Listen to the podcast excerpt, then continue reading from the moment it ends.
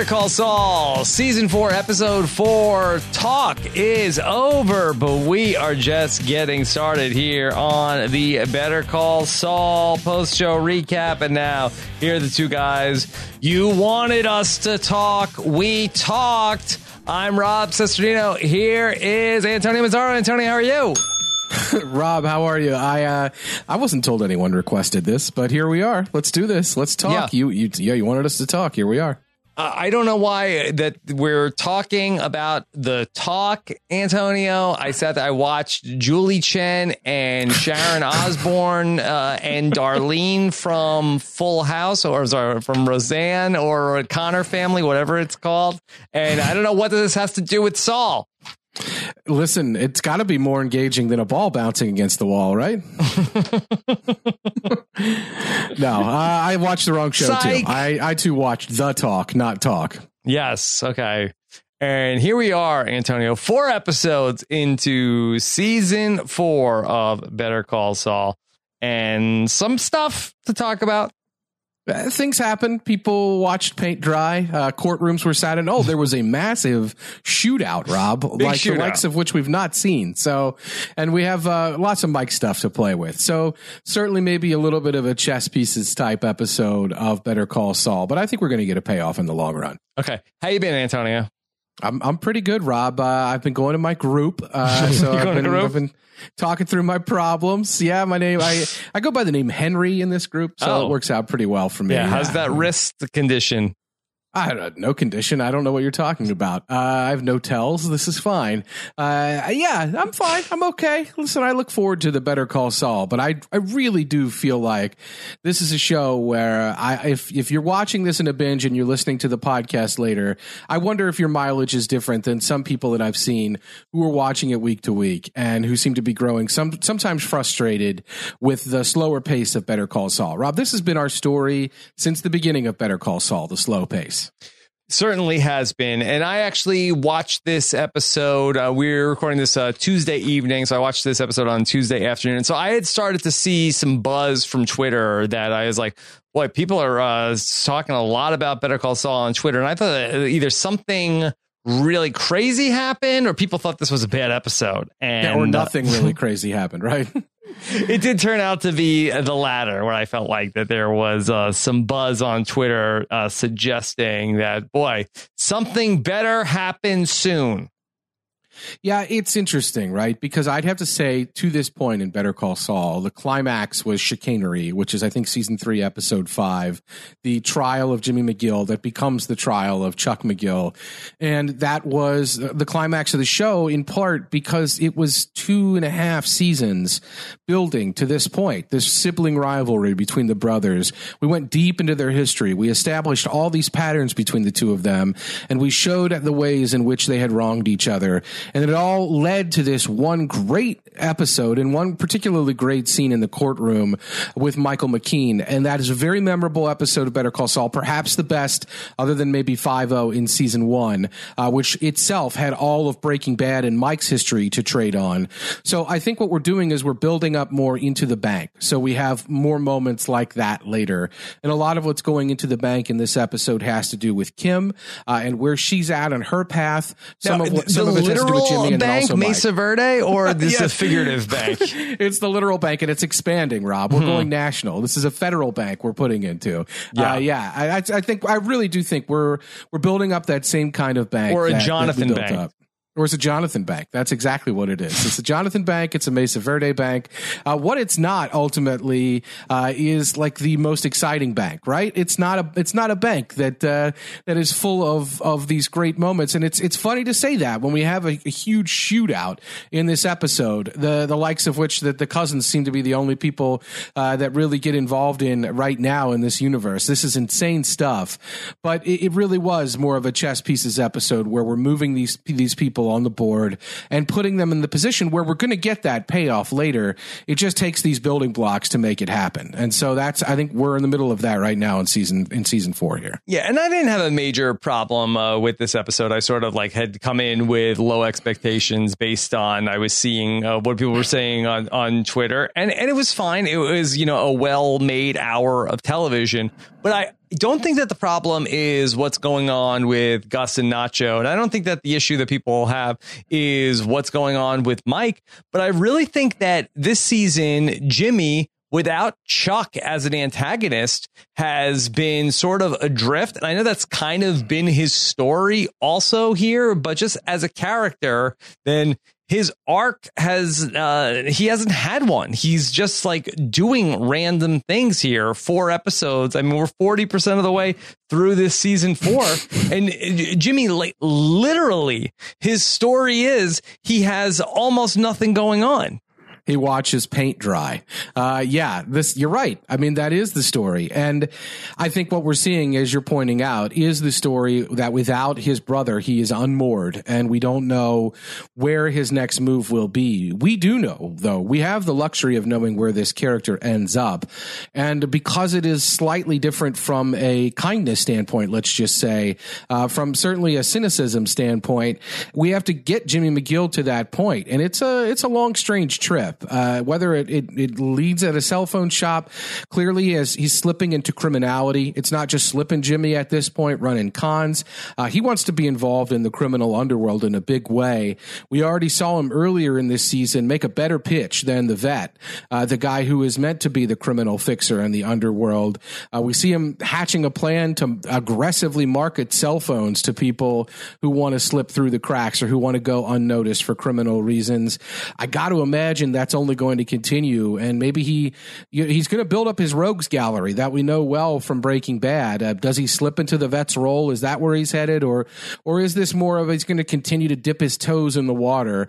Uh, remains to be seen because that's what he's doing right now. He's just kind of feeling his way out, and it doesn't really seem like there's this great direction that he's going in. Except we do know the ultimate direction, so I think we have to plot him on that line right now. Okay, so let's talk through what Jimmy has going on. And again, it's not a ton in this no. episode. Uh, maybe this is the least we see Jimmy out of any of the episodes this season. Yeah, are you saying gimme Jimmy, Rob? Is that what you're asking for uh, after this episode? I think this is the least for sure. He probably spoke less in the first episode where he was in mourning most of the time or grieving or, or being worried that he was going to get pinned on him. However, you want to interpret that. Uh, he might have spoken less in that episode, but he was certainly a presence in that episode. Uh, he's only got a couple scenes here, so I, I'm not sure. This is definitely low, low volume Jimmy for sure. Okay. So we're going to see Jimmy. He is in bed. Uh, he gets a phone call and it is the manager from CC Mobile. I know the show is always doing clever stuff with Breaking Bad references. Does CC Mobile mean anything to you, Antonio? Not that I know of. The Jimmy McGill that we know in in as as Saul Goodman, he's got the cell phone thing. I mean, if you want to look at what the the title card sequence of this show, this particular episode, was the drawer with cell phones in it. Something we associate in some ways with Jimmy McGill. We have the Chuck McGill connection with cell phones as well. But Jimmy had the Hello Kitty cell phone. He had the burner cell phones. He had the drawer in his office. So this is something we know about Saul Goodman, uh, the character. So we know he has a cell phone association but this particular uh, office, not that I know of, no. Okay. And they want him to take the job as a shift supervisor. They could do the training today. He declines.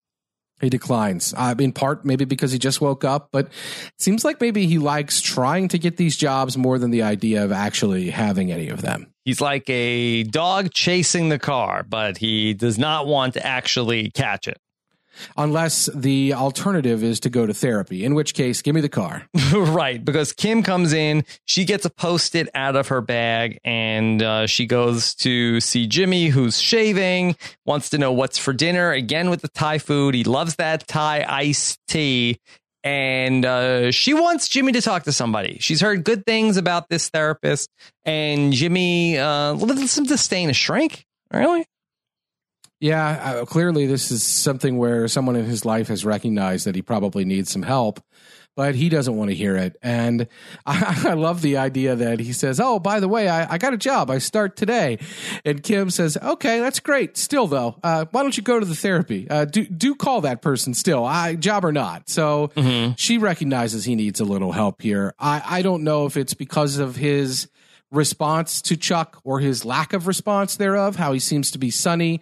He also is sleeping in, and like I said, just unmoored. He's not anchored to anything. He's unemployed. His brother died. Uh, maybe he took his own life. Like that's part of the whole analysis. So uh, she's right to probably recognize that Jimmy needs somebody. I mean, even Mike smelled it from a mile away. So I am not surprised that Kim recognizes this, but I'm also not surprised that Jimmy has no interest in this. Is Jimmy the kind of guy that you expect to to want to go to therapy, Robert, to get some value from it? See, I was kind of hoping that we would start to see Jimmy going to therapy, have some like Melfi esque scenes uh, in this show where uh, maybe he could like be sharpening his grift talking to the therapist. Uh, and then maybe still to come, right? Like that's a good point, and maybe still to come. I don't think this is something that Kim's just going to let go. And the question is whether Jimmy is willing to go to bat on this, because the interesting thing from the beginning here is that he does turn the job down. When he tells Kim that he has the job, as soon as she leaves, he makes a beeline to the phone and says, Now, now I, I do want the job. So I think he felt maybe bad a little bit about lying to her uh, and really did want to then follow through on this. So he's a guy maybe who doesn't know what he wants right now. And I do like the idea that we could get him into a therapy session and shrink his head a little bit uh, and have him really manipulating the therapist. There's some possibility for some good material there that we might still see. Okay, let's follow Kim as uh, she is uh, back at court. Antonio, is this where she went in uh, the previous episode? Probably. It seems like it. Yeah. Like this does seem like what she wanted to do in the previous episode where she was telling her paralegal, like, change of plans. I want you to take me to court. What we seem to be seeing, and I think the judge is right to sniff this out, is that Kim is sour on where she is in terms of her practice of law. Uh, she has mentioned on the show that she never wanted to go help a mid-sized regional bank become a larger bank. She's mentioned Atticus Finch as someone she admired uh, from To Kill a Mockingbird, and one of the reasons that she got into the law was to help people. She doesn't feel like she's doing that with Mesa Verde. Her heart is not in it, and so she seems to be going back into court to re-engage with her love uh, of the law, and that's that's what she's doing. I don't think she has a greater plan in mind where she's going to find out HHM or find out something that's wrong with Mesa Verde. It's not it. I really do think she's just going to re-energize herself with the law. She wants to be in the trenches, Rob. She doesn't want to be filing paperwork from afar. She wants to be down, uh, the, getting her elbows dirty, and I think that that's what she's looking to do when she goes to court. Just kind of see what's what and see where the opportunities are. Why this courtroom? Why this judge? That in particular, she asked the bailiff who had what docket on or what on the docket that day. I think the bailiff mentioned a few things that sounded maybe like they were a little more hands off, and this particular courtroom seemed like it had a little action in it. So I think that's why she chose this one in particular on this day. I think had it been another day, she might have looked another way, like she might have gone somewhere else uh, and said ultimately, like I'd rather be in that courtroom. But I think it was just generally that there was some action in this court courtroom. I don't think it was any one particular case. I just think it was the nature of the docket that that judge was doing. There weren't pretrial conferences. There weren't things that that didn't actually have grist to them. She wanted. I, mean, I think she was looking for the opportunity to be appointed or to pick up a case maybe uh, and get her hands dirty a little bit. So this was the place to do that. We see there's a guy representing himself on the first case that we actually really see in this courtroom. Uh, is a guy who probably needs a better lawyer than this this this idiot that's representing him, namely himself. Right. Uh, should we recognize any of these characters in the courtroom scene from Breaking Bad, Antonio? Not that I know of. There's a the, one of the judges that's referenced is uh, I think a reference that you've heard on Breaking Bad. Uh, Dumian, maybe I think is the name of the judge. Uh, some of these things are they build a larger universe where they're in the same universe, obviously. So they do a good job of making sure you can reference these things and these incidents. Uh, we had that incident where uh, Nacho was talking about seeing Tuco commit a crime and kill somebody in a previous season. Uh, when he was talking about it, that's an incident that Hank Schrader mentions in Breaking Bad. So the, the show is it, it, obviously knows its lore and it goes as deep as the names of some of these judges. But this particular judge or any of these characters, I don't believe were characters from Breaking Bad. Okay, and we really don't know anything about the backstory between this judge and Kim. He just has uh, been the judge in cases that Kim has litigated. I think that's right. He recognizes her as somebody from HHM, from a big firm in town. Uh, he knows Howard Hamlin well, uh, and he knows who Kim Wexler is via Howard, it sounds like, uh, and recognizes her in that regard. But he's not connected to her or in the loop enough to know that she's left HHM, for example. So I just think it's a, probably a smaller legal community in Albuquerque there, especially among people that are actively practicing in court. So he does recognize her. So does the bailiff. I mean, these are people that she may have encountered in previous work that she's done, uh, but they don't recognize her as anything other than someone who worked at HHM. Antonio, did you immediately recognize the plot of the verdict when uh, the judge started giving it to Kim?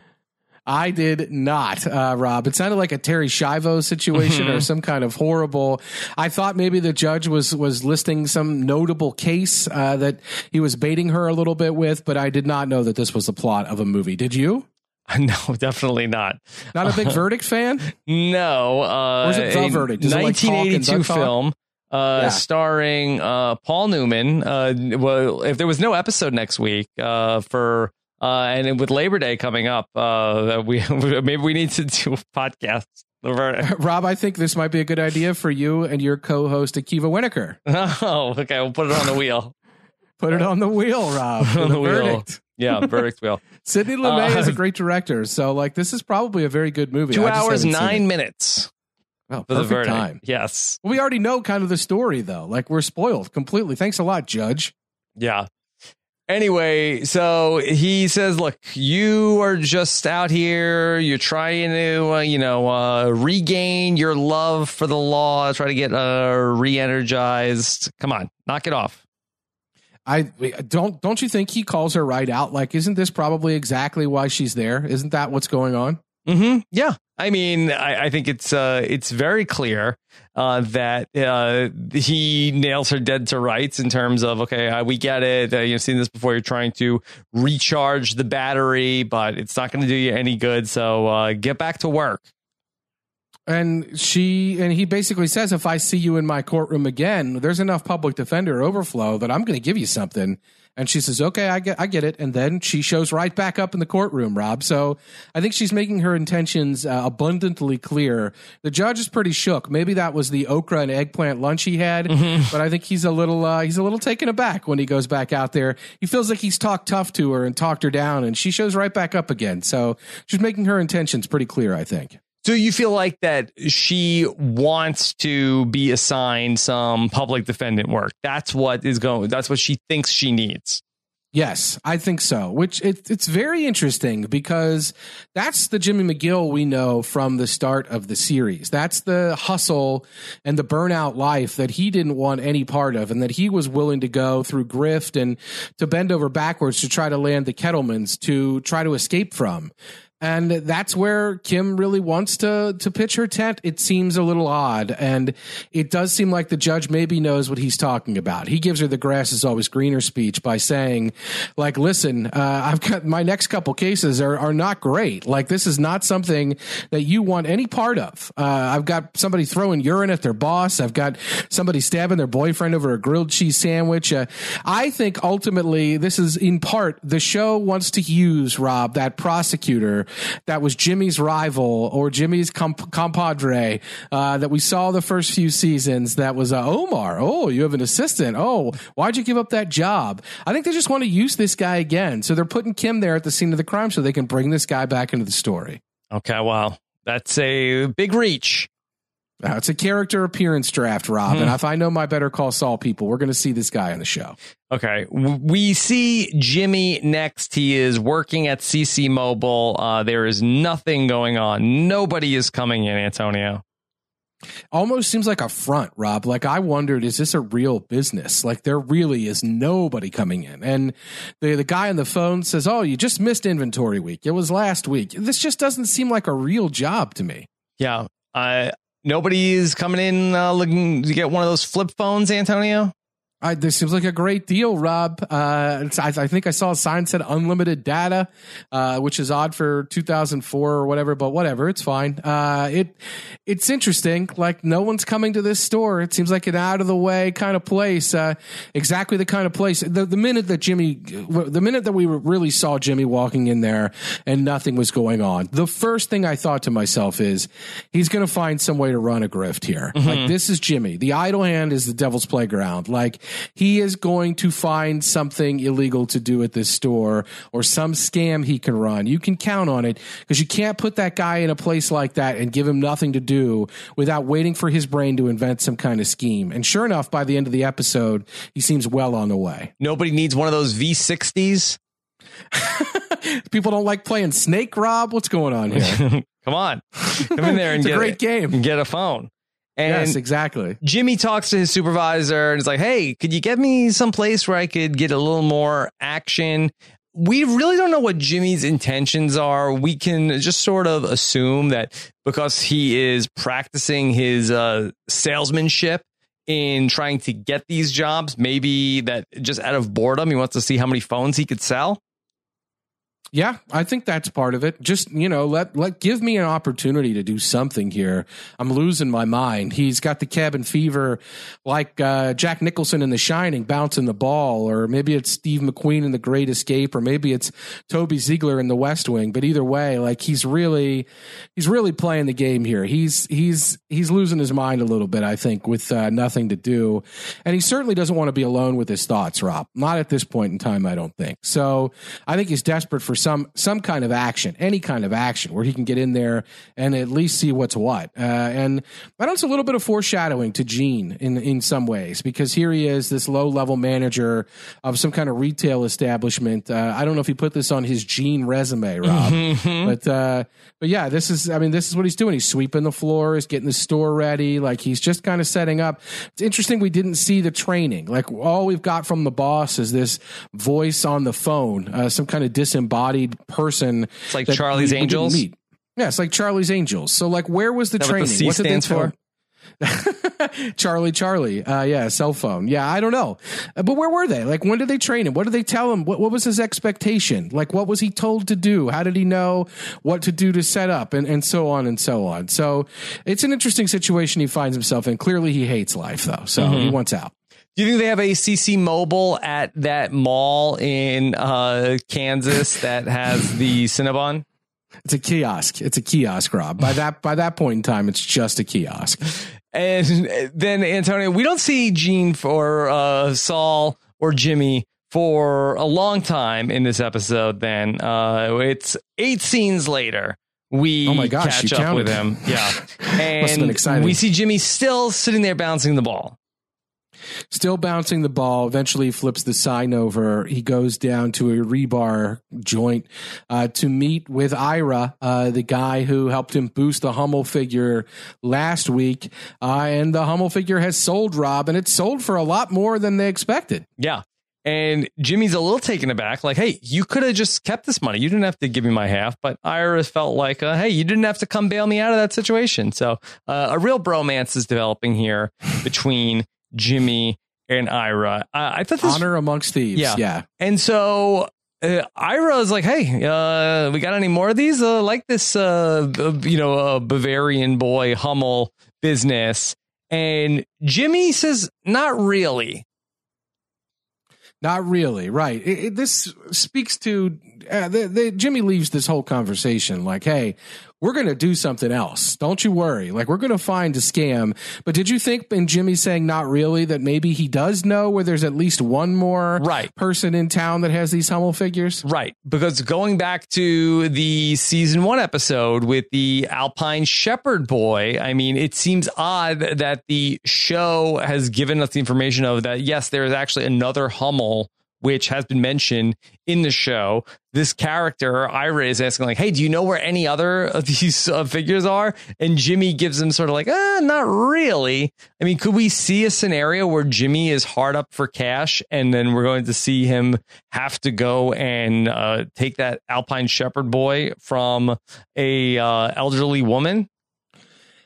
Boy, that would be rough, wouldn't it? Like it's it's something where. In which way would do you feel like it would be rough? just Like rough that's the to plot see- of the show. Yeah. Listen, you're the one who said if the figure last week on our podcast, if the figure story becomes the story of the season, we're in bad shape with Better Call Saul. Um, no, I just feel like if Mrs. Strauss, uh, if she was the uh, person who we we put back on the show and said, uh, now Jimmy, who she's been one of the people that's closest to him in terms of his clients, uh, he's going to rip her off. Uh, that just seems so rough. Like I, I really don't want to see that happen. Uh, but this guy's got to become Saul Goodman. And so if he is, that's the sort of thing that you could see him taking that action at some point. When he was really first looking into that figure online, I wasn't sure if he was talking about something from earlier or not. And I thought, is he really thinking about ripping off poor Mrs. Strauss? Like this can't happen, can it? Mm-hmm. So if he gets, if, if we take a darker turn for Jimmy, you could end up there. That said, I don't think he's going to have any problem finding money. This guy's going to be able to run a grift. I mean, he can run a grift pretty much any, anytime he wants on in, in any number of ways. He just, he needs like a Marco or he needs somebody like Ira that he can trust to help him run the grift. So I'm not sure he's going to be hard up for cash if he's willing to get a little, uh, shall we say, uh, sticky with what he's doing. And I, and will he get to Mrs. Strauss? I hope not. It just seemed so much like that they were leaving that possibility open when he says, uh, well, not really. Yeah, I, I agree. The possibility's open. I just hope they don't follow up on it. That would be terrible. Okay. So Jimmy and Ira, it's not goodbye. It's just uh, till we meet again. And we clearly will meet again. So, I, mean, it seems like it'll probably be in the course of this season. I think it'll be relatively quickly. Uh, they've got this guy Ira now. It's it does not seem like the kind of thing with Lydia where the guy's showing up maybe once every few episodes or whatever. This seems like maybe he's going to be one of the major people in the Jimmy storyline this season because we get him back to back episodes here. They have a burgeoning friendship. It seems like there's honor among thieves. They can trust each other. I think we're going to see more of Ira this season for sure. Okay. Now Ira says, "Hey, if you're gonna call me though, you know, go through the vet." Whatever you do, because uh, just call the vet because you never know who's listening, and that puts a little germ of an idea in Jimmy's head about how to start selling these phones. And I thought that this was kind of odd, also that Jimmy goes back to the store. He paints on the front of the windows. He then goes back and repaints in bolder letters. And he comes away with Is the man listening? Privacy sold here. Yeah, he. Uh, we're seeing now. I think the first use of Jimmy McGill advertising directly to criminals. Uh, this is not something that I recall from his legal practice. Um, not something I remember him doing in any way with the ads or anything that he's run uh, that may have been over the top, either uh, when he was with Davis & Main or on his own. Gimme Jimmy. Uh, he's directly marketing to criminals, which is something that we know that he does as Saul Goodman, uh, and he's really putting himself out there. Uh, here we see him doing it.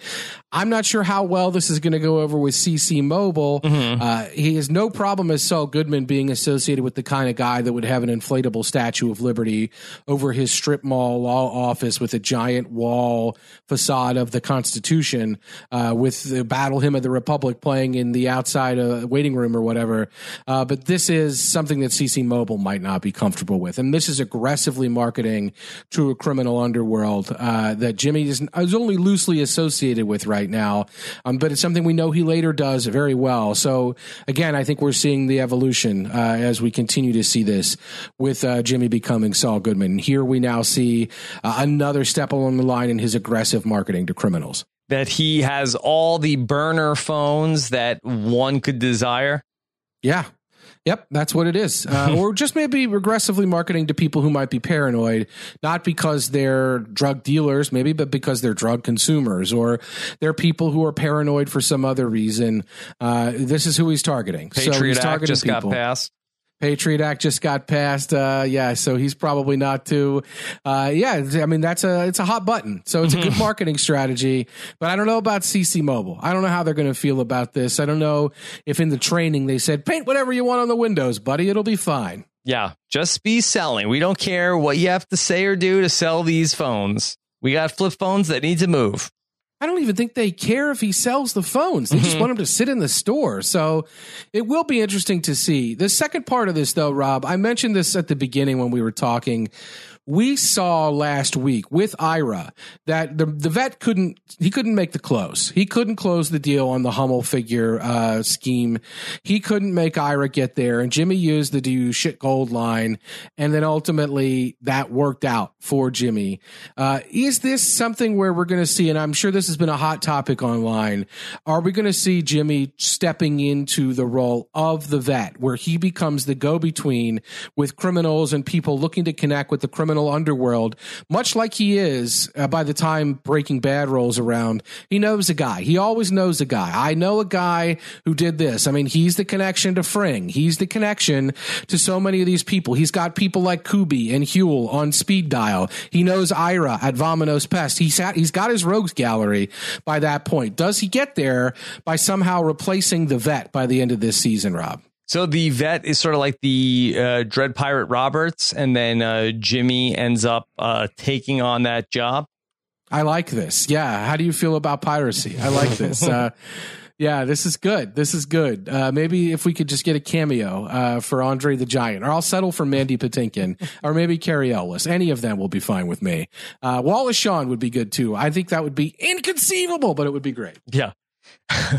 so I, I don't know. I, I hadn't really thought of the Saul Goodman role as uh, similar to the uh, the vet here in Better Call Saul, but yeah, uh, you make some good points. I mean, that's kind of like how uh, that uh, you know Walter ends up. He needs somebody to you know help him move his product, and he's like, "Hey, I know a guy," and he puts him in touch with uh, Gus. So yeah, that, that's very interesting.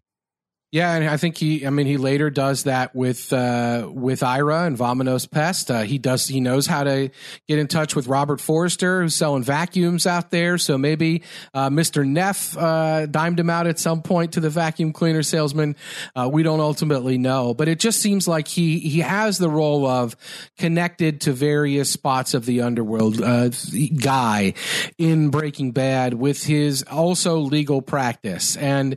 The question is how much of his legal practice is it cover, like how much of the vet's vet practice is it cover, uh, and how much of it is ultimately the the main part of his job, where he's also then loosely connected through that work to something else. Uh, I, it doesn't seem like he's been oppositional to the vet, but Ira's saying call the vet. I'm sure Jimmy would love to cut out the middleman and call Ira directly and not have to deal with the vet.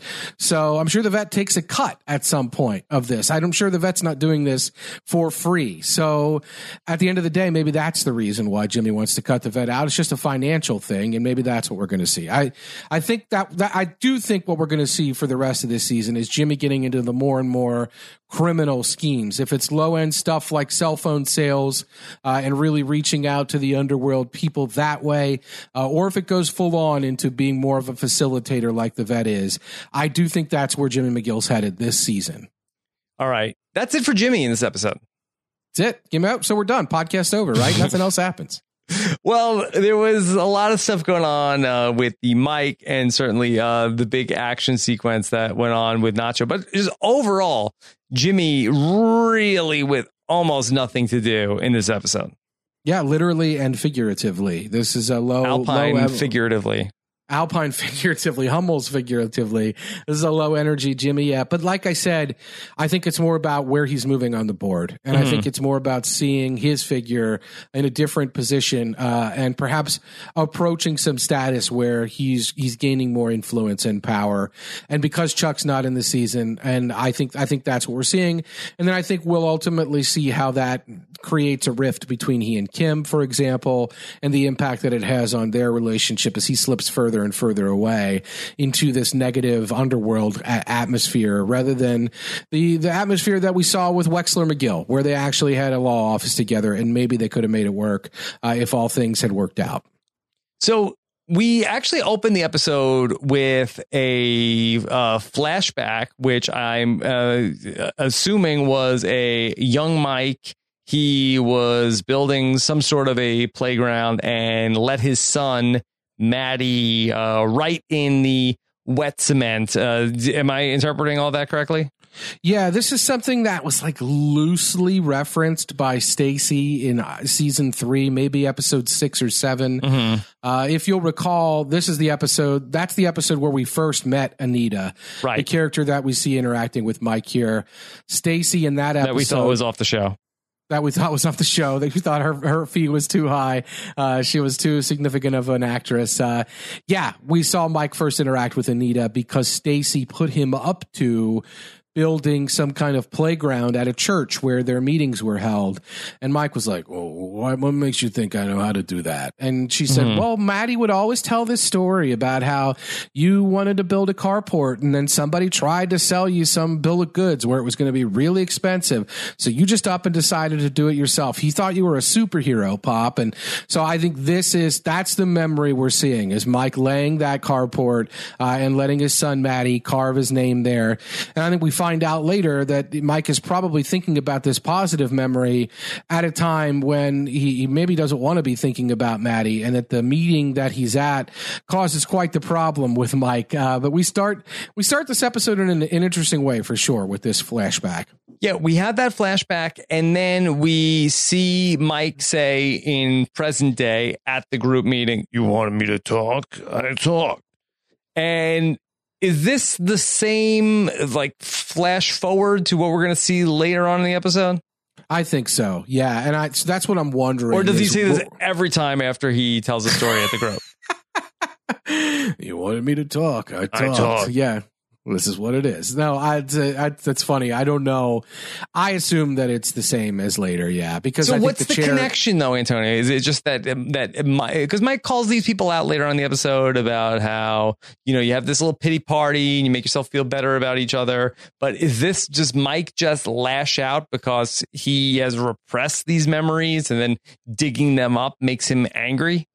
I think that's part of it. Yeah. I mean, jumping ahead a little bit, he is seething. Great performance by Jonathan Banks in the scene where uh, Stacy is starting to talk about how she almost forgot Matty existed for that morning because Kaylee got up and she made herself breakfast and she got herself ready and she was just going about her business and she was worried. What if I forget Matty? Like, what if I forget him? And you see Jonathan Banks just seething in that moment and he's, he's going like really hard, just trying to like fight back some kind of emotion, whether it's anger or whether it's sadness or whether it's some combination of the two. It's a great performance by Jonathan Banks in that moment. And I'm meant to think that he's probably remembering Matty there. And we know from season one, 5 the, ep- the episode I referenced earlier, which many consider to be the best in this series, he's carrying around a lot of guilt over Matty's death. And he probably does not like confronting it. He probably would rather push it away. He probably would rather not deal with it. And for whatever reason, Stacy going on the way she does, uh, it gets to him and it brings that right back to the surface. And so I do think at that point, we're meant to think that he was thinking of that memory. And then what happened ultimately was that it went too far with this Henry guy, which we'll talk about in a little bit. Uh, Mike knew that Henry was a liar. We see that scene earlier, right? Mike is at the diner and Mike is meeting with Anita. Um, didn't that seem to you like this maybe is a regular occurrence? We're the Mike and Anita thing? Yeah. Because the waitress, uh, she came over, and uh, it seemed like that uh, Anita knew her name. Like there, there was familiarity between Anita and the waitress. Yeah, Fran was like, "You want the usual, you Mhm. know," and uh, they they slipped into this pattern where they're both. He had the paper for her, and they were they were working on the crossword together, like Walt and Skyler. Like this is great stuff. Yeah. So Mike also, the Mike's the, on- the clue in the crossword puzzle was something about like uh, ringing a bell. Uh, Yeah. wh- which was uh, Quasimodo, but uh, you have to think that that's a shout out to uh, the eventual fate of Hector Salamanca. That's a good point. And I think the clue being Esmeralda, that's a name that comes up uh, with Skyler in Breaking Bad uh, as a baby name that she liked, I think, or maybe it was Marie. I know it was one of those two. Uh, so yeah, this is uh, reference reference porn across the board in the Better Call Saul, which of course is. Uh, I mean, we have the the biggest reference porn scene ever uh, later in this episode. So with the cousins and their shootout. So this is something they do well, and ringing of the bell is part of that, I think. But yeah, it looked like it look like Anita and Mike. Uh, this is a regular occurrence that they have some kind of relationship. Uh, Anita, I think, maybe wants to take it in uh, a direction. She's inviting Mike to go see her girlfriend's band play. And uh, Mike, what did you think about Mike's reaction to this invite, Rob? He says he doesn't want to get away from the group. Can't miss group. I would. I thought he might want to watch a baseball game or something, uh, but this is more likely he just wants to hang out at the group. He wants to not miss the group, but maybe he'll stop by after Rob. So maybe he's going to compromise with this. Uh, uh, but he's really uh, even in this moment. She says, uh, "Speaking of the group, what about Henry?" And Mike is not real. He's not real enthused with Henry, to say the least. He doesn't trust this guy at all. Yeah. Well, of course, Mike would know that Wrigley Field did not have uh, lights before 1988. Yeah, he's been uh, reading the Bill James historical baseball Any scout would know that. Yes, uh, well, he was probably there cross-checking. Yeah. uh, he's ready to. Yeah, he, he had the radar gun behind the plate. Was that Mike in the uh, Panama Jack hat at Dodger Stadium all those years, yes. Rob? Yes. Uh, so this is uh, this is good stuff. So yeah, I he did know, right? He knew that right away, and that was a detail that he that he sat on and he knew right away. They make a bet, Mike and Anita, that this Henry guy is a fraud, uh, and that his story doesn't add up. Mike talks about the tell with the wrist, uh, and so I don't know about you, but as soon as we got in that therapy meeting, I was looking around the room for this Henry guy. Mhm, yeah. And he will be a, a late comer to the meeting. But do you think that this speaks to Mike's uh, obsessive personality where he doesn't want to miss the meeting because that this is just like another one of Mike's uh, obsessive stakeouts? We've seen him a dozen times fill up his thermos full of coffee and stay up all night with his binoculars to look at something. And now here's this guy that's in the group and Mike knows that he's full of it. Mike knows that he's a liar and he can't let it go. He wants to stay there. He wants to observe every single tick that this guy has so that he can eventually expose him. That's interesting. I I mean, I think that's completely valid and entirely possible for why Mike would be so interested in going to this group. My read on why Mike would be interested eh, before you mentioned that uh, is that Mike is trying to maintain this relationship with Stacy, and Mike is doing the things that she wants him to do. He's always been a soft touch for her, uh, whether it was her either running a con on him or being legitimately full of some kind of PTSD and mourning uh, that caused her to be so paranoid about nothing uh, with the previous house where she was and get Mike to buy her that other house, uh, or whether it's just being in, in Kaylee's life and everything that's going on that way. It seems like Mike has always wanted to be connected to her, and that's been an important relationship for him to maintain, which I think is interesting when you think about where we are at the end of this episode when he's ignoring her call on his cell phone. So my thinking was ultimately like, at least at this point, Mike is interested in doing what Stacy wants, and that's priority number one, not what Mike wants. And so what he'll try to do is he'll try to balance it. But I think you raise a really valid point about why Mike might be actually interested in going to this meeting because what we know when it goes to the meeting is he hates every second of it. He mm-hmm. hates all the sob stories. He doesn't like the the self-centered what he perceives as self-centered nature of it. He's clearly lashing out in his own guilt and anger at the people in that meeting, but he doesn't seem like the, the meeting is his happy place by any stretch. So certainly there for some reason other than the fact that he likes the group. Uh, whether that's to sniff out this liar, like the cop in him that that is, that Mike is, or whether it's because he's trying to pay service to Stacy, or it could be a little bit of both. Uh, it's definitely not because Mike wants to be there, uh, and I think that bears itself out as we see in the meeting scene later. Okay. So we go to that meeting scene and uh Stacy ends up uh she tells that story about how that uh she woke up did the whole day and she hadn't thought of Matty the whole time. And, I guess uh this is a uh, another thing that was a trigger for Mike in this scene. Yeah, for sure. For sure. And like I said, the physical performance from Jonathan Banks in that moment, just some great stuff going on there uh, with the heavy breathing and the way that he's pulling that scene off as he's talking. He's clearly getting pushed and triggered, as you're saying. It doesn't help that that guy Henry has walked in, no. uh, played by the great Mark Evan Jackson, Rob. Uh, you may have seen him on uh, Brooklyn Nine-Nine uh, or The Good Place, uh, or he, I mean, he's just got, he's done the, he's just so so many really great little uh, parts that he's popped up on in the last few years. Uh, I think people saw him probably in Jumanji. Uh, so he's got, he was in Kong, that new Kong movie. He was, he popped up in Glow randomly. Uh, this is not a guy. I was surprised when he popped up in the show because this is a guy who has some recurring roles on some big shows on TV nowadays. Uh, and I just wondered, like, uh, is this this this is it? Like this, this Mark Evan Jackson's going to come in in and do this one scene and that's that? Like this is all he's here for?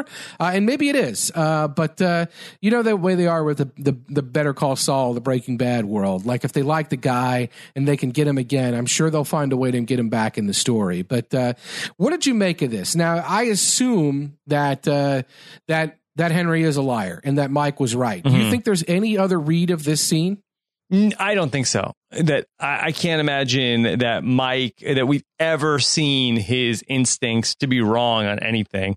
I mean, in the entire Breaking Bad universe, has there ever been anything that Mike has felt super strongly about and then been wrong about? No, I mean even about Walter White, he was right the whole time, uh, mm-hmm. and he was so right about that. So no, I think this is a this is a this is a Mike that we see who ultimately you you can't really get the drop on Mike. He's never times. had a bad read. Yeah, he's he's he's usually right on with this, and we see the tell. Like uh, we see the guy doing it, and when he's called out, I think it's a good performance by Mark. Ev- fellow podcaster, by the way, Mark Evan Jackson. Rob, ah. he's the host.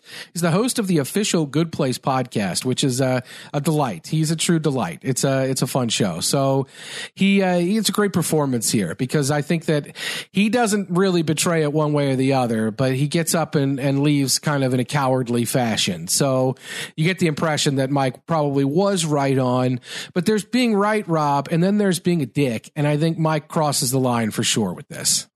Yeah, he ends up uh, calling him out. This guy, this guy was never married, and uh, they say, hey, "Mike, you know the rules." And he goes on, and uh, he tries to get him to confess. Go on, say it. You have no shame.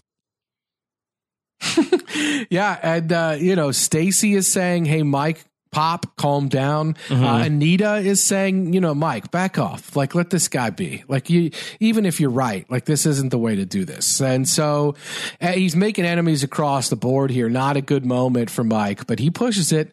He pushes it. And then a- after Henry leaves, Mike just continues to jam it down the, he continues to jam it down their throats and not in a good way, not mm-hmm. in uh, any kind of yeah, position that's going to make Mike look good. Yeah. Uh, well, sorry, I don't. so let's save that for another podcast, okay. Rob. Uh, yeah, save it for another podcast. Uh, that's uh, not gonna. That's that's different kind of Breaking Bad full reference. Blown, yeah, uh, yeah, full uh, blown. Mike also, uh, what is the word phrase he uses that uh, you got to feel sad. That's your thing. Yeah, he says uh, you were all wrapped up in your sad little stories, feeding off each other's misery. He wanted me to talk. I talked. Yeah, so he's like, he came to the right place. He knew you wouldn't notice. Like Mike is basically saying, you're all saps, you're all suckers, you're all self centered and focused on your grief, uh, and people can take advantage of you. And here you are. And I think a lot of that's Mike lashing out at himself, obviously, and a lot of that is Mike's own guilt on display. Uh, and he's he's swinging a, a fist fist that is pointed at his own face at the end of the day. So this is rough. Uh, and I, th- what's interesting though is uh, when we talk about Rob, we we see Jimmy McGill and he's in he's processing his grief for Chuck in a certain kind of way, and maybe his own responsibility in Chuck's life and perhaps Chuck's demise. We're seeing the same thing with Mike play out in a different way. Mike's own grief about what happened with Matty and his own role in his son's demise and his processing of that is playing out in a different way. Um, so, and I, we're seeing it to a certain extent with Kim as well. Uh, and I, we, we see that throughout. Like we're seeing that with Gus, right? Like we're seeing Gus in a position where he's making decisions vis-a-vis Hector Salamanca that have to do with some other grudge that he's carrying or someone else that he's mourning from years gone by. So a lot of this uh, is a statement on how people are processing these major incidents that have happened in their lives. I think with Mike, the interesting thing is what we've seen from him on this show is a guy who lives by a code to a certain extent. And by the end of this show, and we're going to talk about this next scene with Mike, uh, he's in a position where he's trying to go into the Madrigal world, but Gus is pulling him out of it. And we're going to see, I think, Mike being pulled more directly into the Gus Fring universe. And the Mike we know from the Gus Fring universe is a more cold blooded, dead inside, ready to kill kind of guy. So I, I suspect that we're going to see Mike getting darker uh, rather than lighter uh, over the course of the rest of this season of Better Call Saul. So we see Mike on his tour of Madrigal. He is uh, looking at stuff, and uh, he's uh, got a you know a bunch of different safety violations that he's calling out as uh, the hall monitor of Madrigal. So uh, he gets that phone call, and uh, he does not pick it up he just he ignores it. And this is interesting because he's always been ready to bend over uh, backwards and in the good way or not the good way and as the case may be uh, for stacy and he's not doing it right now. Uh, he's he's got to do his job rob. He's got to do his job. So yeah he's ignoring the call and ultimately i don't i mean the stacy and mike relationship that we see in breaking bad is seems completely estranged. She's not part of the breaking bad universe. So i do wonder if part of what we're doing with these characters in Mike's story here is getting them into a position where they're at odds and they really don't communicate anymore. And Mike's just part of Kaylee's life, and that's it. Yeah. And he's going to get paged and uh, call for uh, Mike Ehrmantraut. Better call Mike. Uh, I thought this was something horrible had happened with Stacy, and this was her finding a way to blow him up at work somehow. Uh, but no, it's it's him. He wants to talk. He wants to talk to you tonight, Rob. Yeah, and uh, wants to have a meeting yeah, this is uh, this is not good. I don't think anybody ever wants to have a meeting with Gus Fring at night. If he wants to meet you at Los Pollos Hermanos uh, and it's you know at 10 a.m., maybe you're all right. But if he wants to meet you at Los Pollos Hermanos distribution center and it's at night, uh, that is not a meeting that you're going to feel great about attending. Mm-hmm. He wants to see you, and uh, Mike accepts it. He comes back and tells everybody, "We're not done here yet." so ridiculous. This the, the Mike as at Madrigal is is ridiculous. It's OTT. Did you see Rob? I didn't notice. Did he have a badge?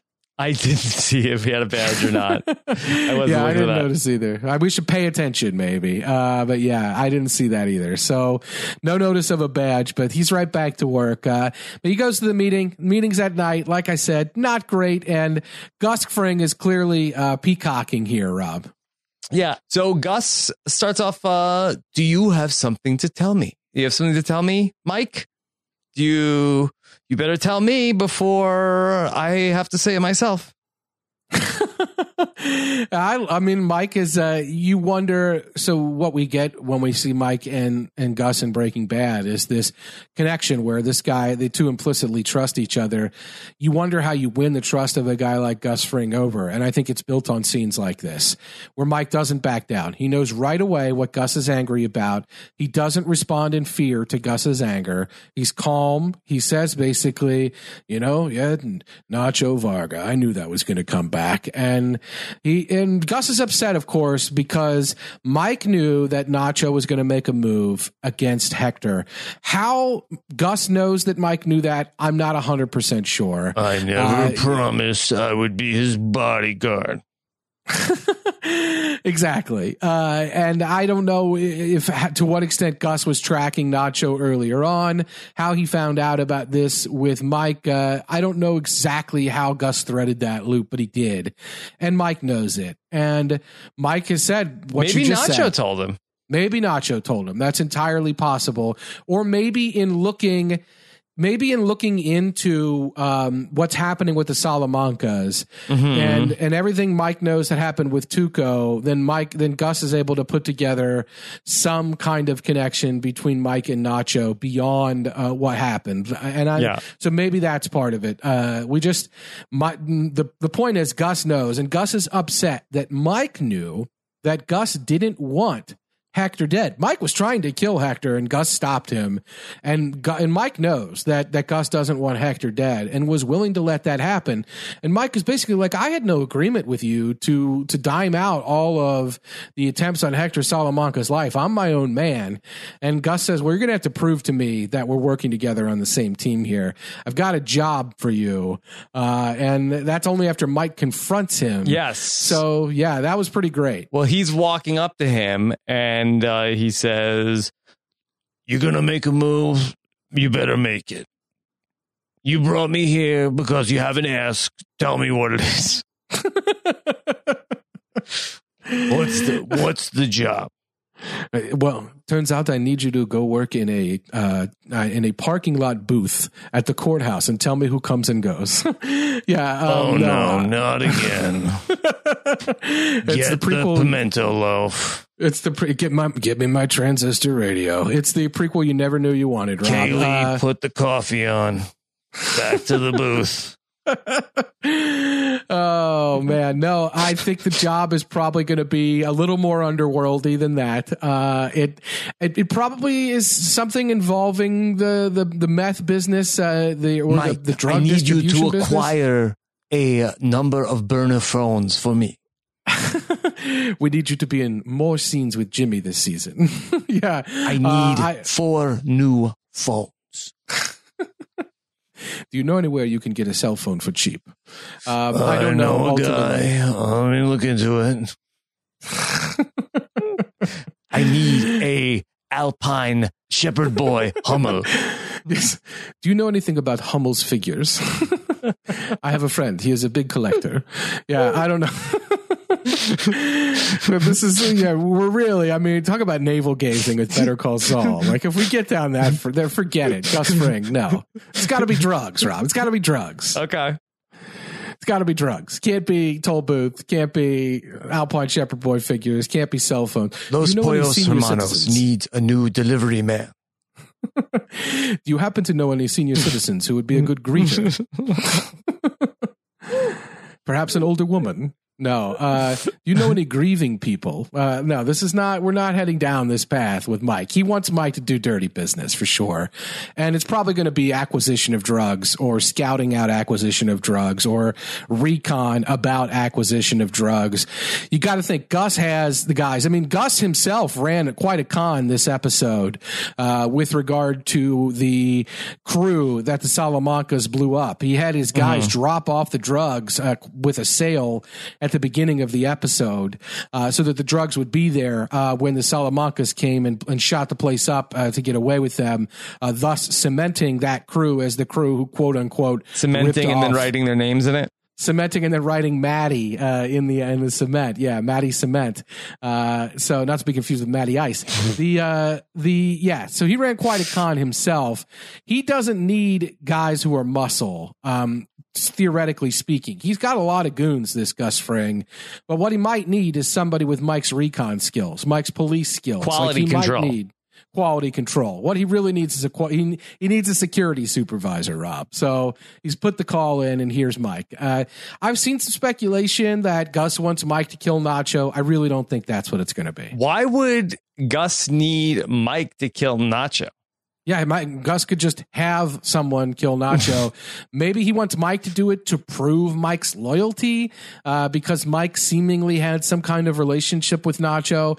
I just don't buy it. I think maybe that could be something that is that we see by the end of the season, but I think this particular job that Gus is interested in at this point has more to do with probably the fact that the drugs were running dry, uh, and they need somebody to get more drugs because the border is hot right now. hmm Yeah. I mean, we see in Breaking Bad that Gus has Mike, uh, you know, on the truck with the deliveries. Uh, I think it's going to be something along those lines where he wants to have Mike involved with, okay, I, I, want you to start, you know, making the runs with these guys. I can't trust them. You're the only person that, that can, uh, you know, spot these things that could be awry. You know, there's all sorts of complications in these drop offs, and I want you you know on board with this. Plus, I have a lot of experience with toll booths and booths of all kinds. Yeah, that you're right. I think that's a good point. Um, he has these experiences as a cop, and he's already proven that he knows how to run these schemes. And Gus is expanding. Yeah, so that's that's entirely possible. Uh, and you do you're right. Mike is kind of a he's a jack of all trades for Gus Fring because he's muscle. He's a logistics guy. He's a fixer. He's a he's a guy who cleans things up. So there's a lot of things that Gus trusts Mike to do at the end of the day. So we're going to probably see where Gus can trust Mike, uh, and it, it has to be a particular set of skills that he's looking for, and it's probably one that he knows Mike has. So you're right. From a logistics standpoint, it makes a lot of sense that he'd have Mike be looking into that, whether it's doing the actual deliveries or whether it's making some kind of overtures or inroads or scouting out some potential uh, drug supplier. Uh, I think Mike's going to be right on the front lines there. Okay, let's talk about the uh, Salamancas and Nacho. And we have a long sequence uh, at the start of the episode, right after we see uh, the flashback with Mike and then the potential flash forward with uh, Mike at group. Uh, a long shot of uh, what's going on at this compound that we're going to see the Salamancas shoot up later on in the episode. Yeah, and like I said, it really it didn't immediately strike me as clear what was happening here, but it it really does seem like what happened is that Gus had his guys sell the dope that Nacho had helped them steal, uh, or that had been part of the setup uh, when when Nacho uh, and Arturo were were killed, um, and that ultimately had been uh, what what what was going on there, uh, and those drugs were then sold in this first sequence, walking through that weird whether it was a trap or a stash house or whatever you want to call it, uh, motel, and that Gus Gus had his guys sell the drugs to this crew. Uh, later, the Salamancas would come and Nacho would would would falsely say, "Yeah, these were the guys that ripped me off," uh, and in doing so, put in motion a sequence of events where the Salamanca cousins, the brothers, would come in uh, and blow this place up and walk out with their drugs and say, "You know what? There's the drugs that they ripped off from you. We're good to go. Like they had them. You're right." Not knowing that they had them because Gus had sold them to him. Mm-hmm. Yeah. And we are going to see uh, that uh, silver firebird that was mentioned in the, the previous episode when uh, Nacho and the cousins end up going back there later on in the episode. Yeah. Again, I, I don't know if that was planted. It must have been scouted in advance where Gus knew these guys had a silver car like that that Nacho could spot out and say, you know, if they ask you anything, say it was this car. That way, when you go to the site later, the car will be there, and that will be a piece of evidence for these guys. Uh, remember, they fell for one of the most shoddily staged uh, fake robberies of all time. So, uh, no offense, because I don't want them showing up at my house to the uh, Salamanca cousins, but they don't seem to be the most uh, brilliant dudes. Uh, Gus is playing chess. CSI playing Salamanca. CSI Salamanca. Rob, you just sold. that's that. You just sold that. that. That's streaming next year. I'd watch it. Yeah, that's streaming on the Paramount Network. Um, mm-hmm. Yeah, it's it's there. Um, yeah, these guys don't seem brilliant, so it, it, doesn't take much, and this definitely seems to be something Gus has planned in advance. Uh, we later, when Nacho talks to Gus about it, Nacho is smart enough that he can sniff out exactly what Gus is up to, why he planned it this way in advance by pitting these two these two families, these two groups against each other. He ensures that neither will benefit from it, and that he is the one who ultimately will benefit with the territory and with everything that happened. So this is Gus's plan all along, executed to perfection, using Nacho to help execute it. Uh, but speaking of executions, Rob, Nacho is scouting this place out and he says like, Oh my God, they have all these guys. I'm going to have to bring these guys back. We're going to have a couple crews. We'll hit them tonight. We'll get all these guys with us. And those brothers, they just get out of the car and start going to town. Yeah. Nacho's like, wait, where, where are you guys going? What, what are you, no, no, guys, guys, guys, come back. And we just see the cousins uh, stabbing guys on the way into the compound. Yeah. Did you see? Uh, I couldn't tell under their suits. Could you see their plot armor? No. but there's like blood all over the uh, front of the suit. Yeah, um, they clearly. I mean, we know what their future is. So there was this. The outcome of this wasn't really in jeopardy, uh, at least with regard to these two. They found a way to make uh, Nacho more more right there in the scene, so that certainly helped. Uh, but yeah, this shootout was only going to go one way, Rob, uh, and it was. Uh, I mean, at this point, it's like these guys are Terminator level, right? Like this is. Uh, we know these guys are crazy killers, but this is this is some next level stuff for sure because that long sequence sequence you mentioned at the beginning, we saw all these rooms and all these guys. We saw a heavy door with the, you know, it's just it just seems like, oh my gosh, how did this happen? How did they, with no real advanced scouting? I mean, Nacho says they, they have a fortress. They have a fortress. And so these two guys talk about the unsullied. Like these two guys are in and out. Like this is incredible work. Mm-hmm. There's explosions, Rob. Like what is exploding? I don't know. Yeah. it's pretty Grenade? great. Yeah, it's uh, yeah. Yeah, this is uh, certainly, like I said, from a Breaking Bad reference porn standpoint. Like this is this is the what you wanted they, when they have these characters that they make such a meal out of in season three of Breaking Bad. Uh, you really want to see more from that, and I think we did. So that was great. and so Nacho is like, "Oh, they're in trouble. I need to go uh, help out because they see some guys uh, come through with a rifle." Nacho says, "Like, I got to go help out the cousins." Yeah, he did not see the plot armor either. Uh, yeah, he gets stumbles out of the car. I mean, he probably shouldn't be moving. He should probably be in a hospital bed at this point. Mm-hmm. Uh, so it doesn't go well for Nacho. He kills the guy. Did you get the impression that this might have been the first guy that Nacho ever killed? Uh, no, I was not thinking that.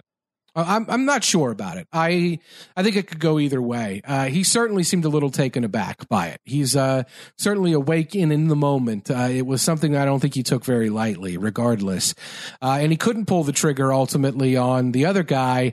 Uh, he didn't need to because these cousins they're they're they're out of control. They're flanking. they're just running maneuvers like these guys. I'd like to see a crossover where these guys get into the Walking Dead universe, Rob. they, they would be uh, deadly. OP, yeah, OP for sure. Uh, so this is great, uh, and it just uh, just insane levels of violence here.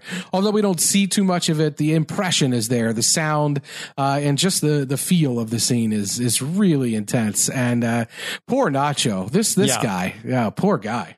So I want to go back to something from last week with Nacho that we saw him get that treatment from the vet, and the the vet told him like you need to go and get somewhere with imaging equipment because you know uh, I can't guarantee you that one of these bullets uh, didn't you know perforate your bowels, and you know that there there, there could be an issue uh, with that. Nacho is holding his side. He is bleeding from his side uh, during this shootout.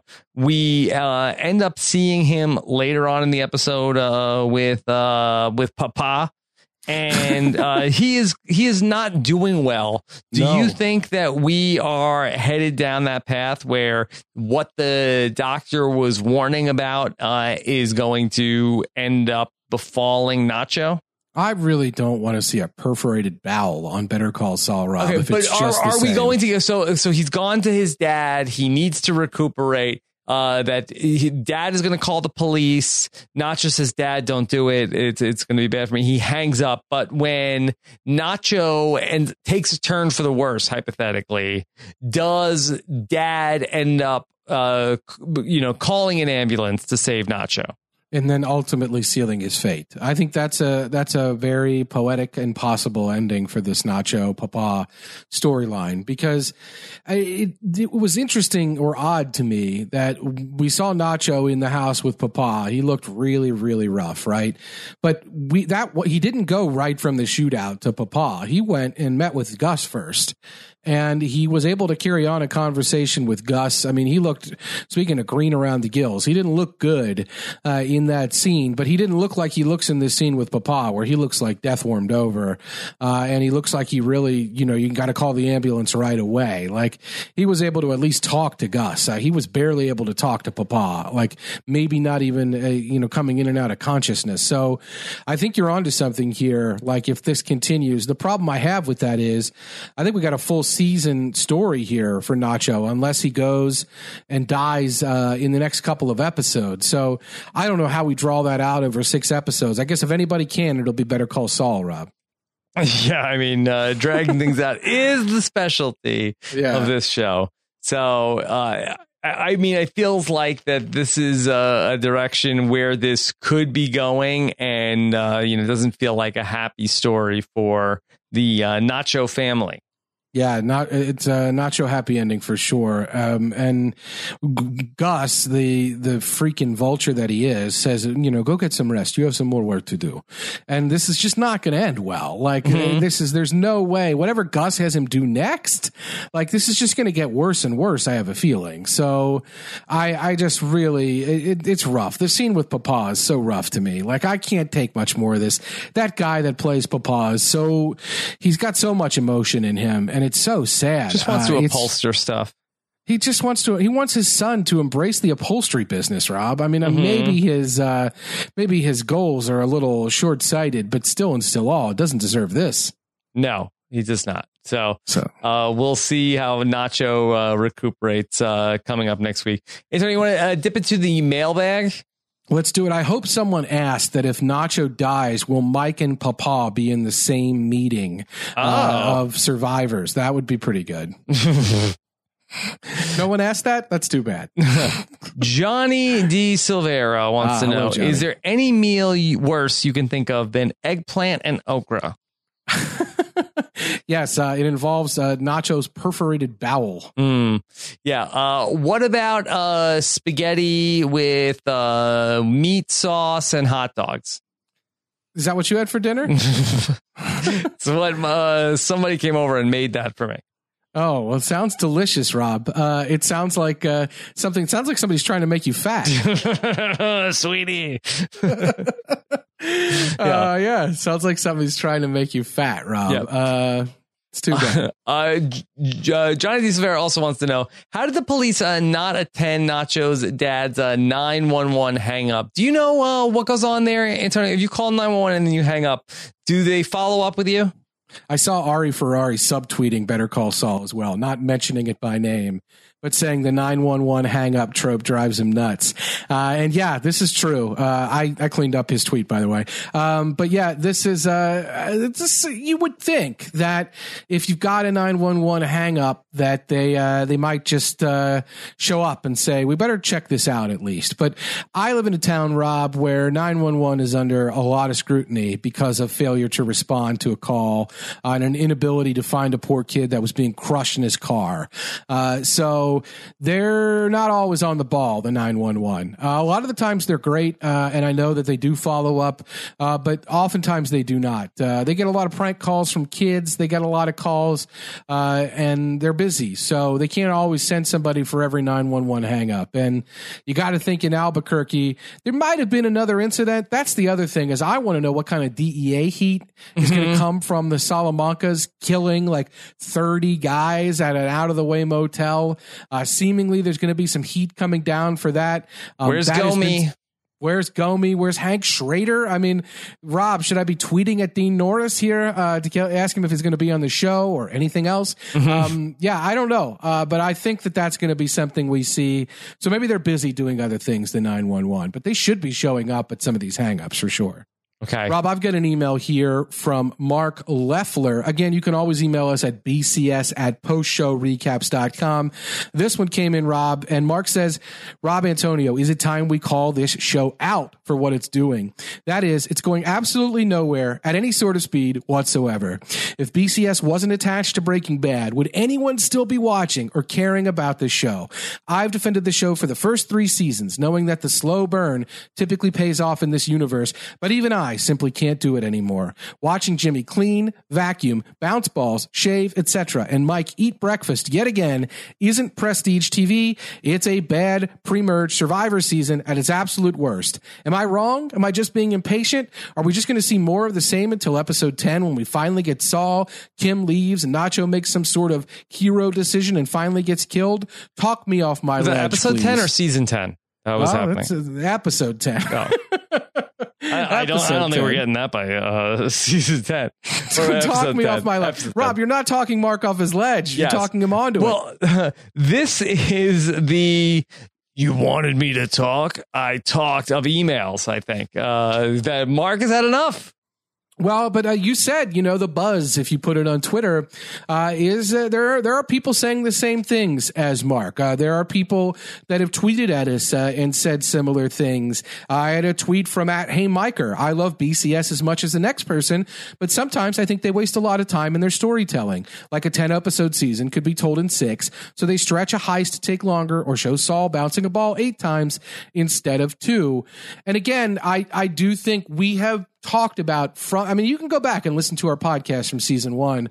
I promise you they're in this vein uh, whether or not the show is taking too much time to tell a story uh, is it a slow burn? It seems like from uh, the email there from mark uh, maybe mark has had enough but like i said earlier it took two and a half seasons of jimmy and chuck to get us to a point where we had the climax of chicanery. And i do think at the end of whatever happens this season and, and a lot of these storylines we're going to be in a good place. The the Nacho Papa stuff feels like they're really speeding it up here. So I would expect we might see something with Nacho by the end of this season uh, in a bad in a bad way, or at least some kind of uh, that's going to really come to a head more than it already has. Uh, But I don't know uh, about about Kim. That's what I'm curious about. Do you think, Rob, by the end of this season, uh, we see uh, Kim walking away from Jimmy? Is that where we're headed with this therapy and with Kim being on her own kind of wiles with the the law? I do not think you will see uh, Kim walking away uh, from Jimmy at the end of the season. I think Kim will be on this show up until its finale. I don't think that it will reach a point where Kim is gone, Kim is killed off. I think that this is the story of Jimmy and, and Kim. I just, uh, Jimmy one day is going to be Saul Goodman. I, I mean, th- there is no, you know, reveal of like it's this is no Game of Thrones of like, oh, how is it all gonna play out? It is no Breaking Bad. We know how how, how this is going to end. So the only reason to watch this show is if you enjoy spending time with these characters and it's clear that the creators of the show love spending time with these characters and they make a meal out of small things and I, I don't think that they have anywhere in particular they need or want to go with the show I think that they have fun in this universe. They like doing these, you know, interesting shots and montages, and they like to, you know, see these characters interact with one another. But I don't think they're in a rush to get anywhere. Yeah, and they've already got a, a renewal, like we talked about, for the next season. And it's not been officially announced as the last season. And you feel like they still have, if they want some Gene stuff to trade on, uh, whether or not that's a full season's worth or a few episodes worth. So they could jump into that world. Kim could come into that story. Uh, there is definitely more to do in that world still. So it's a question of how much more time do they want to spend in this one? We're several years away from the start of Breaking Bad. Uh, we deserve at some point a time jump in the Better Call Saul universe. I cannot imagine we are going to glacially crawl into the the Breaking Bad timeline. I wouldn't. I would oh, like I to would see. it. I, would think- like to see though. I would like to see us get there. Yeah. uh, until they lose Alan Sepinwall, they will continue at this pace uh, with with this show, and it's fine. It, it's it's it's a pleasant hour of television, but I, I, just don't think that we are going to ever get you know uh, weeks in a row where it's like, oh my god, about this development now.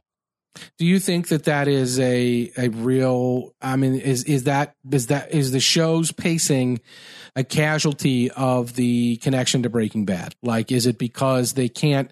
We know Jimmy will survive. We know that Gus and Mike are in the positions they're in. We know so much about what is to come that we can't ever put a lot of it in jeopardy. And as a result, you look at Nacho, you look at Kim, and you say, like, okay, you're the ones I have to put in jeopardy. Same thing with Chuck. Uh, but is the the fact that they're having to paint into a frame uh, what's keeping the show at the pace that it's at?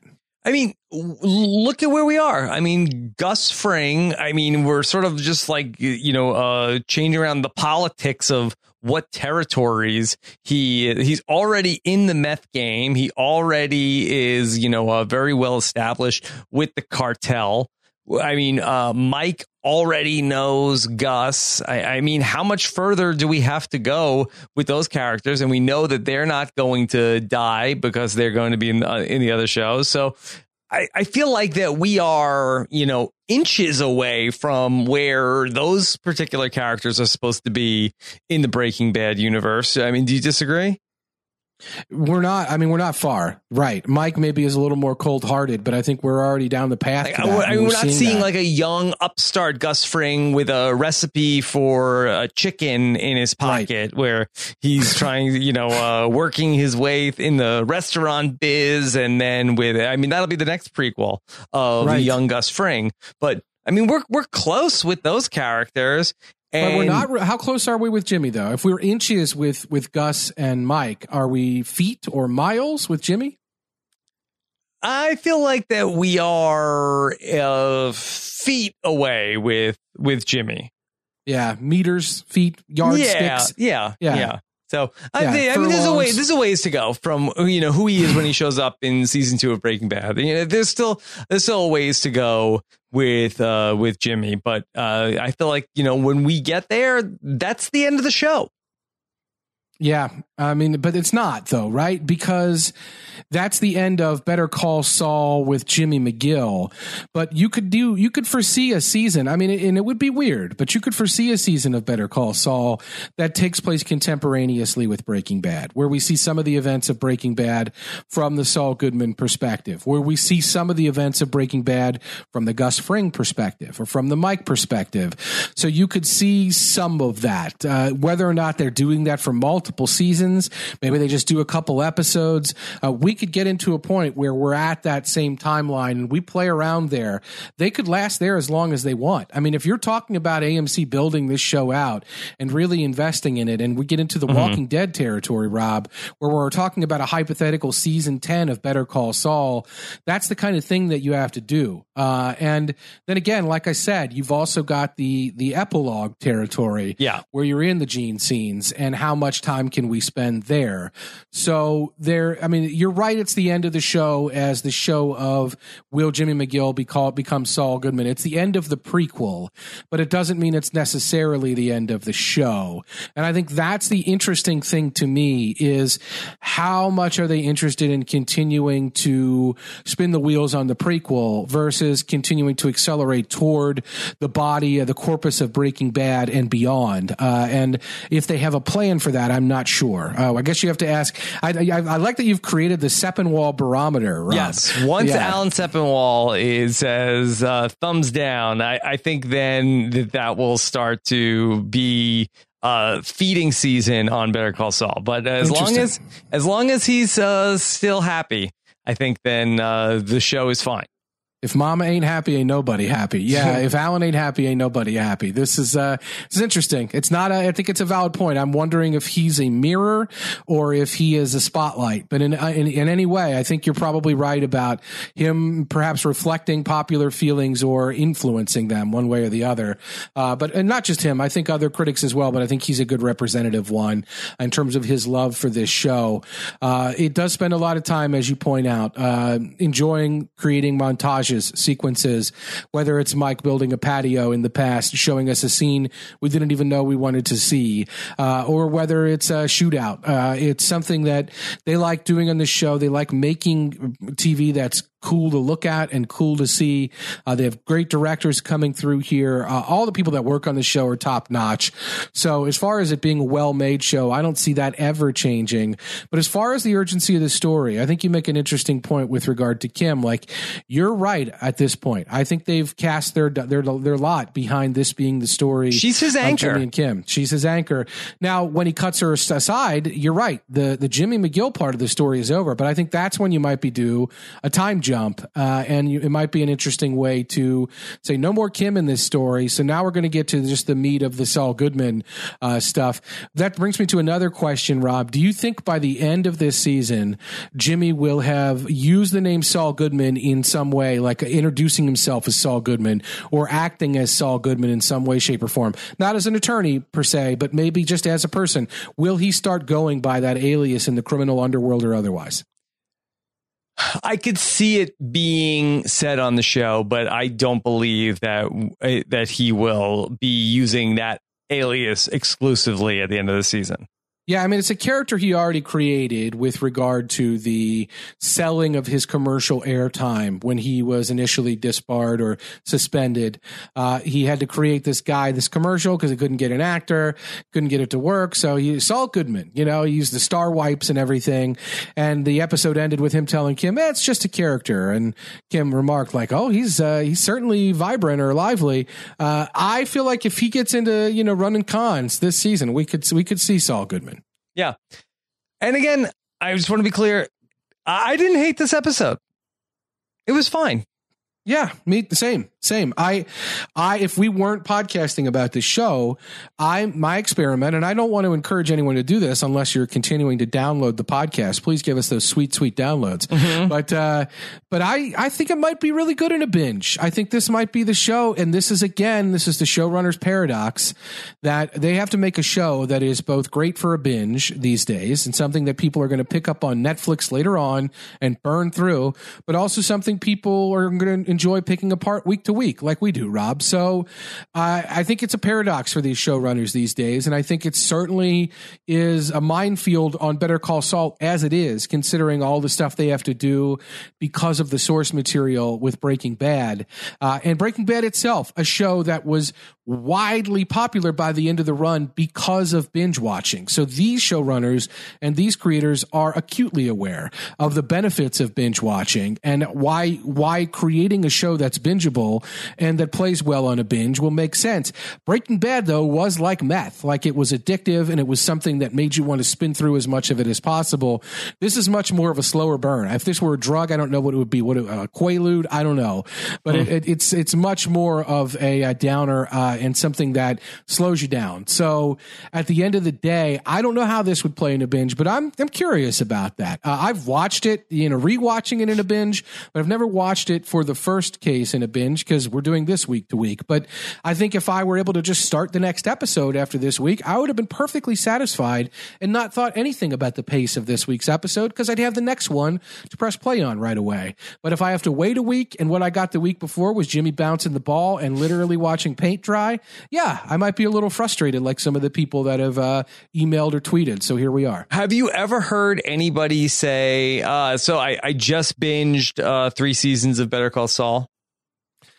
I haven't. No, I haven't. Uh, I have people. I've heard, I've heard people say, and I respect this. Uh, I've heard people say, I think Ken Crowner is one of them. Uh, like I, this, I like it more than Breaking Bad. Like I, under, I understand that. Uh, maybe Breaking Bad is too fast for some people, too mm-hmm. intense for some people, too crazy for some people. I totally get that. So maybe some people prefer the slower burn uh, and the real like low uh, pitched character work that's going on here, or the the Shakespearean drama of Jimmy and. Chuck Chuck is something I think people could have really hung their hat on. There was a lot of depth there, uh, but I've not heard somebody say I really just sat through and burned through all three seasons of Better Call Saul last weekend. Boy, what a high I'm on! I haven't heard that. No. Yeah. So it's it's a well-made show. These are interesting characters. The acting is great, but when we're talking about the question of, you know, if this show is a standalone show that was not in the Breaking Bad universe, I don't know what kind of appeal it would have. That's true. Uh, and I, you know, there are some people out there, as we know, uh, Johnny D. Silvera being one. I think there are other examples of people who started off by watching Better Call Saul first, who had not seen Breaking Bad, and who are really jumping into the Better Call Saul universe with both feet instead of already in the pool and looking around and seeing, uh, seeing what Juan Bolsa is up to or Don Eladio. Uh, so this is a different uh, pool experience for them. Uh, but yeah, there are people who took in Better Call Saul first first, and I'm not sure how much they appreciate it uh, more or less. Uh, it does seem like what a lot of what they're doing is these are cool characters, and everyone loves them from Breaking Bad. So let's watch the cousins be the cousins in a way that we saw in Breaking Bad, but let's see it again in a in a crazier and more intense, over the top way. Uh, you know, Breaking Bad two, Son of Bad. Like, let's see this happen here. Uh, so uh, here we are, uh, Les Cousins Dangerous. Like, this is what we're doing. Okay, so uh, we had a, a whole uh, Better Call Saul think tank here at the end of the episode, but we did send it to Samoa, Rob. send it through. Uh, I, I, my prediction is I, I think we're going to have more of the same going forward. Maybe I'm dead wrong about this, and uh, I think we'll, you know, there'll, there'll, be some, you know, some high points uh, here and there, but I think that ultimately the show will continue to move at a similar pace moving forward. Yeah, the we have to go back moment for this show is going to be, and that's a deep cut reference for you Lost fans out there. It's going to be when we get uh, a cold open in episode 10 of season four or season five or whatever it is. And that cold open is Gene. And all of a sudden, instead of doing just the first scene of the first episode of the season being a Gene scene, we get a second one in a season. And then it's going to be like, okay, the rules are different now. The rules are no longer, we're going to have a Gene scene at the beginning of every uh, season. We, we are a possibility telling Gene stories in these cold opens now. I think that will be when we really shift uh, the focus right. of this show. If we did a whole episode as Gene, say the season five episode. premiere, all Gene. Yeah, that'd be great. Yeah. When is this going to stop? Right. Uh, like I thought we were just going to get one scene. We're doing all Gene now. Where are we? Like, are we going to get back? That's a way Better Call Saul can change the game for better or worse. They can really throw the we have to go back moment in there and do an all Gene or do Gene out of order. Either way, that's what that's what they've got. They're sitting on that. They're sitting on that bullet to fire when they want. The question is, is that going to be at the end of season four, beginning of season five, and everybody will go nuts. Yeah. Everyone will go nuts and say, I can't believe Better Call Saul is there.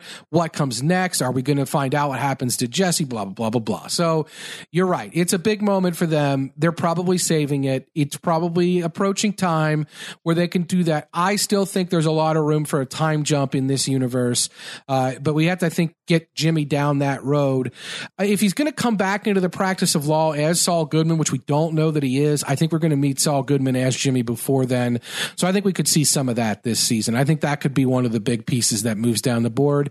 And then Kim and Jimmy could become more and more estranged. But you're right. I think it's going to be more of the same. But like I said, I just want to go back to more of the same with Chuck and Jimmy got us to chicanery and got us to everything that happened with Chuck and Jimmy in season three.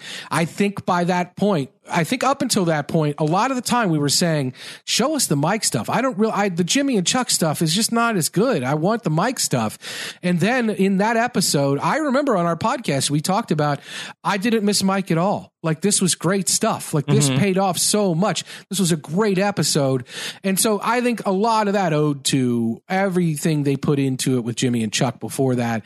And I think we're going to get there on some of these other slower paced storylines. It's just they do take their time. That took two and a half full seasons. So Lord knows how long it'll take to get there with Kim and Jimmy. All right. Antonio, anything else in the Better Call Saul universe? No, uh, the couch is open now. The ther- the Better Call Saul therapy session is is over. I said uh, you want to see that therapist. In. Yeah, exactly. That's it. Somebody made the call, Rob. You asked us to talk, and we talked. So here we a are. A shrink for me. well, really for Jimmy, but okay. Yeah, it could be for anybody. Yeah, you wanted exactly. me to talk. I talked. Yep. Okay. Yeah, I'm on the couch. All so right. yeah, so there, the therapy session is over. Rob, uh, the doctor is not in session. Perhaps, uh, perhaps this season we'll see the return of the Better Call Saul therapy corner, but we'll uh, remains to be seen. Good. All right. So maybe we'll be dazzled uh, this next week, or maybe it'll be another, you know, a perfectly fine episode of the Better Call Saul. Labor Day uh, next Monday. Uh, that they're not doing anything different with the schedule, right? No, that's just an, a regularly scheduled Better Call Just Saul another episode. day at the office. You got to punch a clock sometimes. Somebody's got to keep the lights on around here. So when you get home from your barbecue, Okay. Uh, sorry. we're recording this late. Uh, this is, uh, we're, we're losing it. Okay. So Antonio is on Twitter. He is at AC Mazzaro with two Z's and one R. I'm at Rob Sister. Of course, we, uh, always appreciate it when you subscribe and leave us feedback and ratings in the Apple podcast store. Go to postshowrecaps.com slash BCS iTunes. Of course, uh, Antonio and Josh Wigler have been covering The Sinner. Yeah, the sinner. Yeah, uh, people really seem to like the sinner. I'm I'm happy about that. I like the sinner. You talk about a show that's doing it differently than Better Call Saul. Rob, the sinner is eight episodes and it's pretty breakneck. They're uh, they're really delving deep into the mystery of what's happening in that season. Uh, so highly recommend you check that out if you if you like uh, mystery shows. And uh, Josh and I are covering that on the podcast. Uh, they Josh and Emily Rob just finished their coverage. Speaking of mystery shows of HBO's Sharp, Sharp Objects, Objects, yeah. a show I did binge over the weekend, Rob. Uh, and boy, a lot goes on on that show. Let me tell you. Woof. Mm-hmm. Yeah. Yeah, there's a, there's a lot to unpack in the sharp objects. Uh, where they're just scratching the surface with the podcast. Uh, and yes, that is a pun. Uh, Rob, you've got some other stuff going on too, right? Well, not to mention that uh, Jessica Liese and I covered uh, Fear the Walking Dead. And let me just say, I thought that this week's Fear the Walking Dead was the best episode of the series. Oh my gosh. Yes. Was it called Five O? uh, no, it was not called uh, 5 Uh, That's too bad. It was, uh, don't put me on the spot. Uh, the Code. The Code was what it The was called. Yeah, well, five O is pol- is code for police. So here we are. Yes. Uh, yeah, that's uh, that's great to hear. That Go great. the Walking Dead, man. That was great. And then also uh, look for uh, Josh Wigler and I talking about uh, season five, episode three, The High Sparrow on our Game of Thrones uh, rewatch. We love The High Sparrow. Oh yeah, Bernie Sanders. Uh, this is great. The Sparrow, Bernie Sanders, and you and Akiva Wienerkur are, uh, as mentioned earlier, spinning the wheel. Rob. Spinning the wheel. It's all happening. And uh, lots of fun stuff. So, uh, hope you guys have room on your uh, podcast uh, listening devices. I hope so too. I, f- I feel like you're losing it, Rob. We should wrap I this up. I am. You're falling apart here. Yeah. it's a long day for you. It's it's been uh, about you know uh, four plus hours of podcasting within the last five hours. So I think I've uh, reached the point where I'm uh, you know criminally insane as a podcaster. Is that the law? Yeah, I think that's right. That is the law. Uh, I looked it up. Uh, you have a, a good defense here. Just don't represent yourself in court. Uh, I think we should go for another hour here, Rob. I think some magic could happen. Uh, Probably. Just kidding. Yeah, let's wrap it up. No magic here. We're done. We're All done. right, everybody. Uh, thanks so much for checking out the podcast. We love to hear from you either on social media or bcs at postshowrecaps.com. Take care, everybody. Have a good one. Bye.